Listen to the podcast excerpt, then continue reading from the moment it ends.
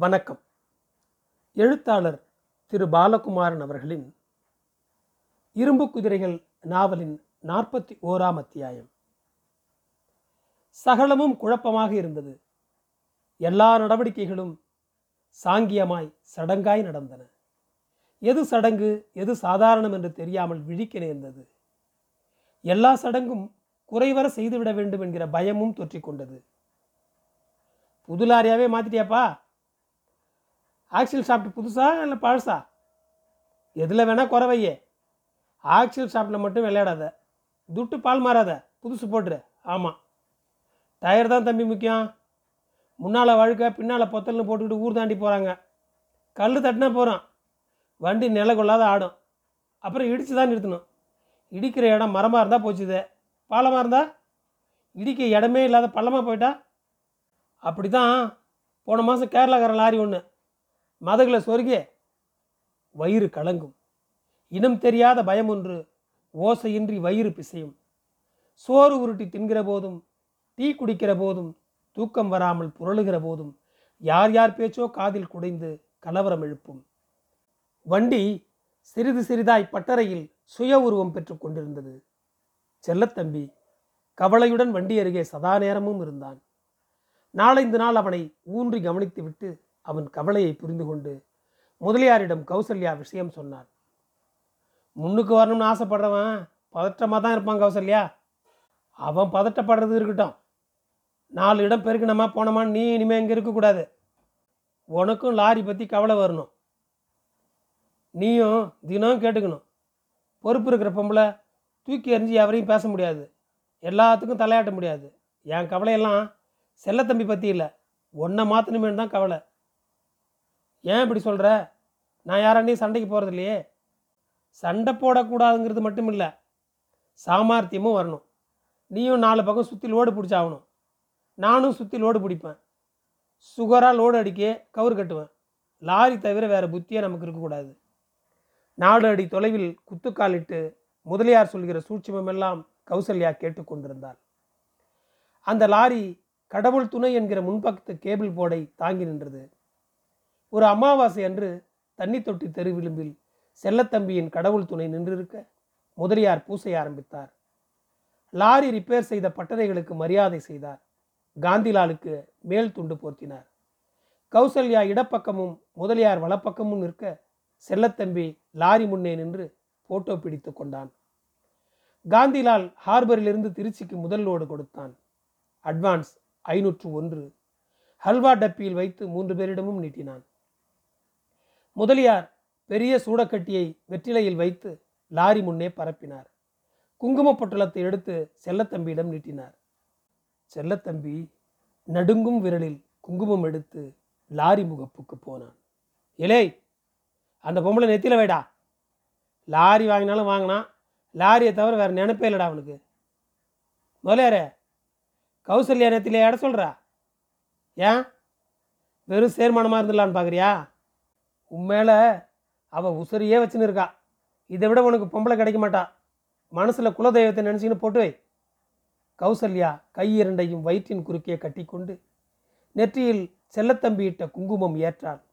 உடம்பெல்லாம் சூடு பரவியது. உதறி உதறி போட்டது. வயிறு குமைந்து நெகிழ்ந்து என்னென்னவோ செய்தது. குனிந்து செல்லத்தம்பியை பணிந்தாள். ஓடிப்போய் முதலியார் காலை கட்டி கொண்டாள் எப்பா எப்பா என்று கதறினாள். அப்பாவை தெரியாமல் அம்மாவையும் புரியாமல் அனாதையாய் வளர்ந்த பெண். அட்டகாசம் செய்த பெண். யாருக்கும் அடங்காத அரசி அழுது துவண்டது வேடிக்கையாய் இருந்தது. எழுந்துரு பிள்ள. தெருவில் கடந்து பொருளாத. இப்போ நீ லாரி ஓனரு. மிதப்பா நட. முதல்ல பேசு. எழுந்துரு எழுந்துரு எழுந்துரு முதல்ல.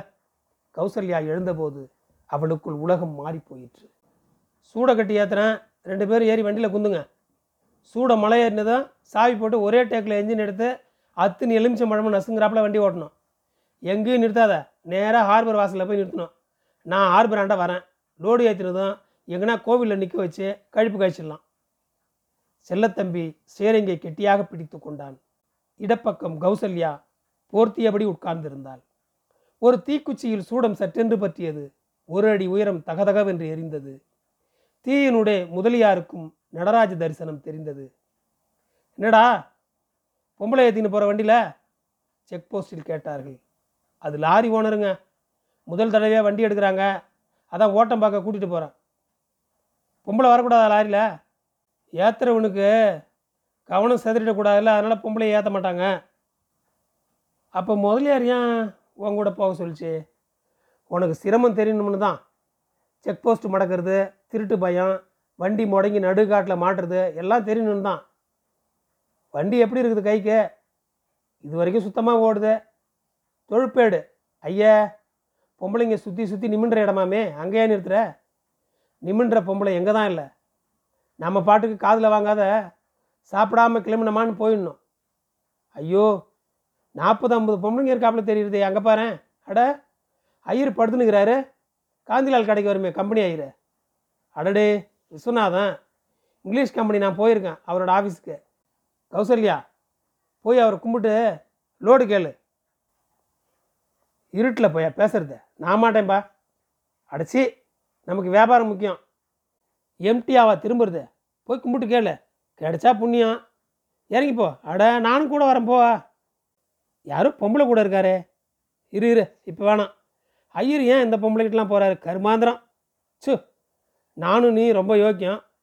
எதுக்கு பெரிய வார்த்தையெல்லாம் சொல்கிற புல்மேட்டிலிருந்து விஸ்வநாதன் எழுந்தான். அழுத்தி உட்கார வைத்த வசந்தாவை விளக்கினான். தோளில் கை வைத்து வர வசந்தா நல்லா இரு என்றான்.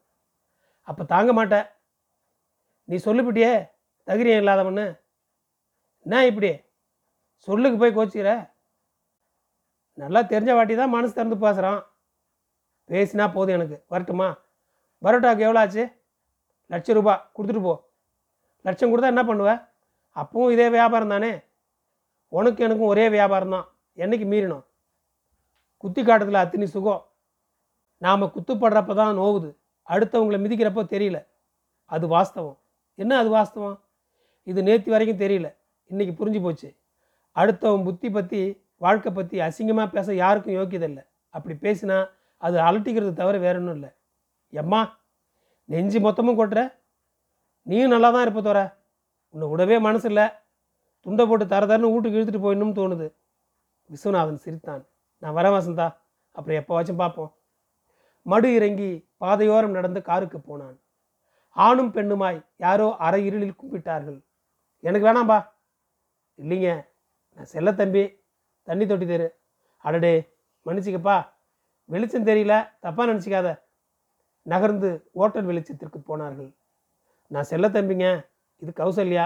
ரெண்டு பேரும் கூட்டு சேர்ந்து லாரி வாங்கியிருக்கோம். ராவுத்தர் மேஸ்திரி நடேச முதலே அவரும் பங்கு போட்டிருக்காரு. முத முதல்ல வண்டி எடுத்தோம். திருச்சி லோடு. திரும்புகிறப்ப உங்களோடு எதனாச்சும் இருந்தால் உதவி பண்ண வேணும். இந்த அம்மா காந்திலால் கடை பொம்பளை. இல்லை கடை பெருக்குமா அதானே இது? ஆமாங்க. குருவி சேர்க்கறது மாதிரி துட்டு சேர்த்து லாரி வாங்கினோம். உங்களை மாதிரி பெரிய மனுஷங்க தயவு வேணும் சாமி. வெரி குட் வெரி குட் ரொம்ப சந்தோஷம். எங்கே வண்டி? விஸ்வநாதனுக்கு வண்டியை சுற்றி காட்டினார்கள். டயர் புதுசா? என்ன வேலை?